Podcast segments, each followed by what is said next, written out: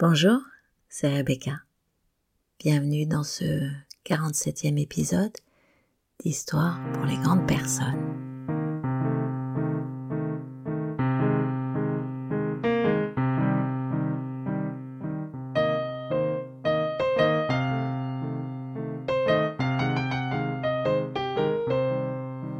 Quand vous montrez vos faiblesses, il y en a qui en profitent et d'autres qui en prennent soin.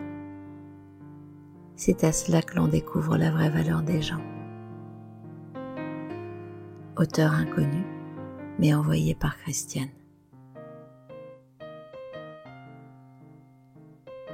Alors, alors, je voudrais d'abord commencer par revenir quelques instants sur le dernier épisode, celui qui s'intitule Changer sa vraie nature et qui raconte la fable du scorpion et de la grenouille j'ai eu un certain nombre de questions autour de bah oui, mais comment on fait pour changer sa vraie nature? Qu'est-ce qu'il faut faire? Et si on est comme ça? Et comment on s'empêche? Pour ma part, je suis pas sûre qu'il faille ou qu'on puisse changer sa vraie nature. Et je me suis aperçue que dans l'épisode qui s'appelle Histoire drôle et philosophique, il me semble que c'est le 30, cette même fable, je vous l'avais racontée par l'entremise d'un maître zen, qui lui allait au bout de la réflexion sur euh, faut-il changer et comment et pourquoi? Et si ça n'est pas déjà fait, eh bien allez l'écouter. En ce qui me concerne, je suis pas sûre qu'il faille changer sa vraie nature. En revanche, ce que je crois, c'est que on la découvre finalement assez tardivement, sa vraie nature. On la découvre en arrivant à garder, à gagner des marges de manœuvre, à prendre des libertés avec euh, ce qu'on est de façon conditionnée, pour découvrir celui ou celle qu'on est, finalement, profondément, et, il y a des chances qu'on redécouvre euh, l'enfant, les rêves, les envies, les sensibilités de qui on était quand on était enfant et qu'on a oublié, et qui probablement sont la vraie nature. Bon. Si on va dans le ici et maintenant, si on va dans ce que j'ai envie de vous partager aujourd'hui, on va aller sur deux histoires. On va aller sur une métaphore et ensuite on ira sur une histoire, sur un conte.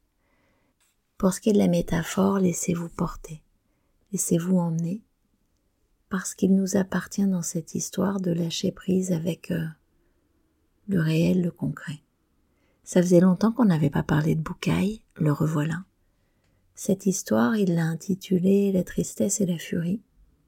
Il la situe dans un royaume enchanté, dans lequel les hommes n'ont jamais accès, à moins qu'ils ne s'y promènent éternellement sans s'en rendre compte. Il nous emmène dans un royaume magique où les choses non tangibles deviennent concrètes. Il était une fois un lac merveilleux, un lac d'eau cristalline et pure, où nageaient des poissons de toutes les couleurs, et où toutes les tonalités du vert se reflétaient en permanence. De ce lac magique et transparent s'approchèrent la tristesse et la furie.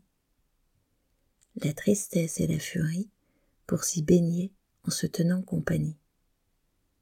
Toutes deux ôtèrent leurs vêtements, et nues, toutes deux entrèrent dans le lac.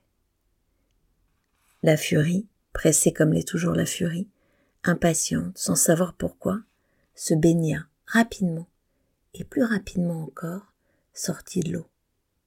Mais la furie est aveugle, ou du moins, elle ne distingue pas clairement la réalité. Aussi, nue et pressée, elle enfila en sortant le premier vêtement qui lui tomba sous la main.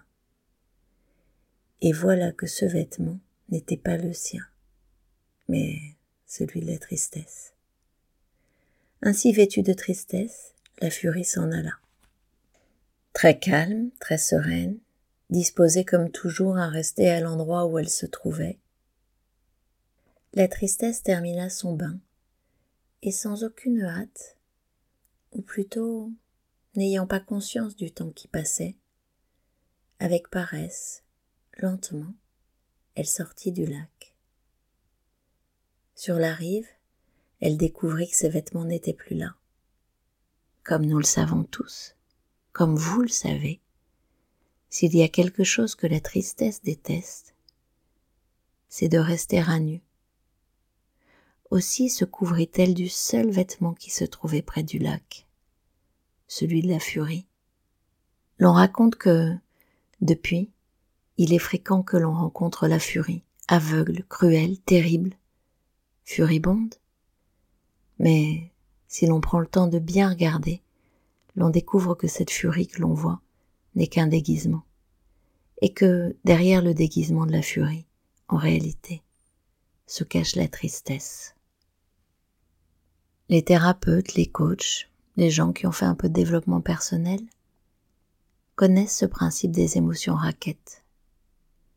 En réalité, bien souvent, derrière la colère se cache la tristesse. Demandez-vous la prochaine fois que vous serez très très en colère. Demandez-vous si cette colère est colère ou si elle est tristesse. Et si d'aventure elle était tristesse, j'aurais envie de vous dire euh, laissez-la vivre, laissez-la passer, laissez-la vous dire ce qu'elle a à vous dire sur une insatisfaction, une blessure. En tout cas, prenez conscience. Prenez conscience de ce qui est en train de se passer pour vous. C'est une vraie façon de se respecter que d'écouter, de prendre conscience de ce qui se passe pour soi. Deuxième histoire. Deuxième histoire qui va assez vite. Alors, posez-vous.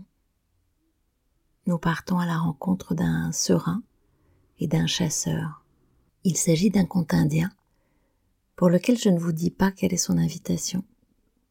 Nous en reparlons probablement à la fin.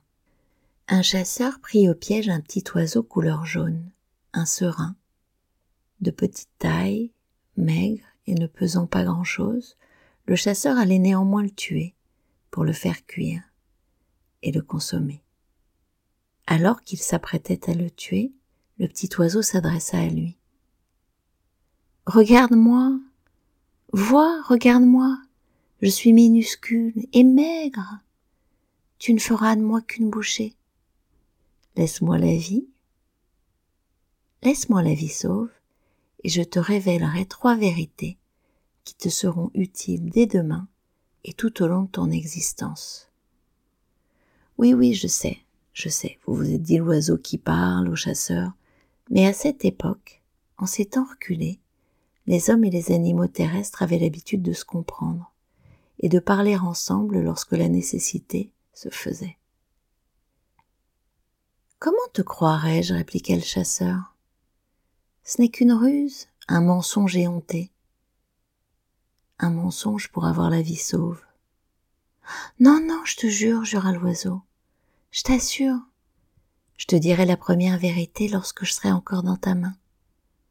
La deuxième, je te la dirai une fois perché sur ton épaule, et tu pourras toujours m'attraper facilement. Et la troisième, je te la révélerai dès que je serai là-haut, sur la branche, dans l'arbre, toujours à ta portée. Le chasseur jugea le marché équitable et épargna la vie du serin. D'accord, fais-moi entendre la première vérité. Si tu perds quelque chose, dit le serin, tu ne dois jamais, jamais le regretter, car la vie doit aller de l'avant et non s'encombrer du passé que demain ne soit pas l'otage d'hier.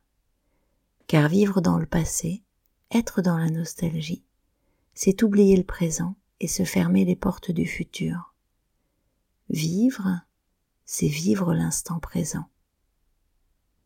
Le chasseur réfléchit et trouva que c'était une bien belle vérité. Combien de gens ne cessent de ressasser le passé? Avant, c'était mieux, avance des plus simples. Et il dut reconnaître qu'il en faisait partie. Il tint donc parole et laissa l'oiseau s'envoler vers l'arbre voisin. Une fois installé sur l'arbre, le serin s'adressa au chasseur. Si l'on te raconte quelque chose d'absurde ou d'invraisemblable, refuse toujours de le croire, à moins qu'on te donne une preuve éclatante. Fais confiance, mais vérifie par toi-même et multiplie tes sources. Le chasseur acquiesça avec force, car en réalité combien de ses semblables ne prennent plus le temps de réfuter, de vérifier, d'argumenter, et d'arrêter de vivre des abrégés du vrai? Sur ce, l'oiseau s'envola hors d'atteinte et commença à rigoler, à rire et à se moquer du chasseur. Ah, mais comme tu es bête et comme je t'ai bien eu. Sache qu'il y a dans mon cœur deux diamants, pesant chacun plus de cinquante grammes. Non seulement si tu me tuais, ils étaient à toi, tu serais riche et en plus, tu te serais fait plaisir en te délectant de ma chair tendre et parfumée. Mais tu m'as laissé partir. Fou de rage, le chasseur s'en arracha les cheveux, en regrettant de ne pas avoir tué l'oiseau.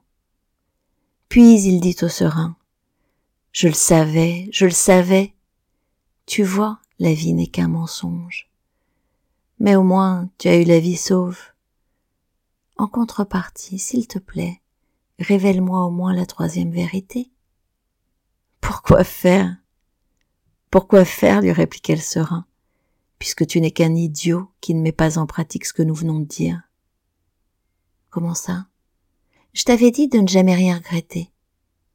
Et tu regrettes déjà ton geste de m'avoir libéré. Je t'avais dit de ne pas croire des choses invraisemblables. Et tu as cru qu'un petit oiseau comme moi, qui ne pèse pas plus de quinze grammes dans ta main, peut renfermer deux diamants de 50 grammes? Pauvre fou. Mais, comme je suis dans un bon jour, je vais tout de même te révéler la troisième vérité. Elle te concerne bien plus que tout autre. Et je crois qu'elle concerne tous tes semblables. La convoitise, la cupidité, la jalousie aveuglent le cœur des hommes, et ce sont par elles que vous êtes tous abusés et sur ces belles paroles, le petit serein s'envola à jamais. Vous pourriez penser que ce conte est un peu enfantin, et vous auriez raison, il est destiné aux enfants. Mais je vous rappelle que ce podcast s'appelle Histoire pour les grandes personnes, et à l'origine, mon idée, c'était Histoire pour les grandes personnes et les petites qui sommeillent en elles. En réalité, ce qu'il me dit, moi, c'est que si souvent, si souvent nous apprenons quelque chose, ou nous constatons que tiens finalement telle ou telle chose s'est mieux déroulée, a été plus agréable que ce que nous avions imaginé, prévu. Tiens, nous avons fait ainsi alors que nous nous en croyions incapables.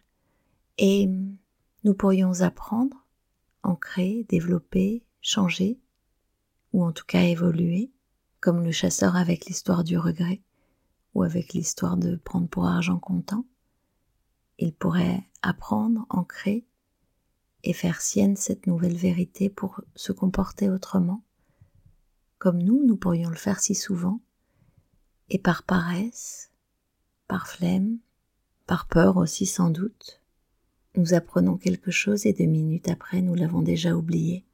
Je crois qu'il est question de l'exigence avec soi. Et quand je dis exigence avec soi, ce n'est surtout pas exigence ou injonction de soi-même, mais bien nourrir et concrétiser le désir de vivre autrement, de vivre mieux.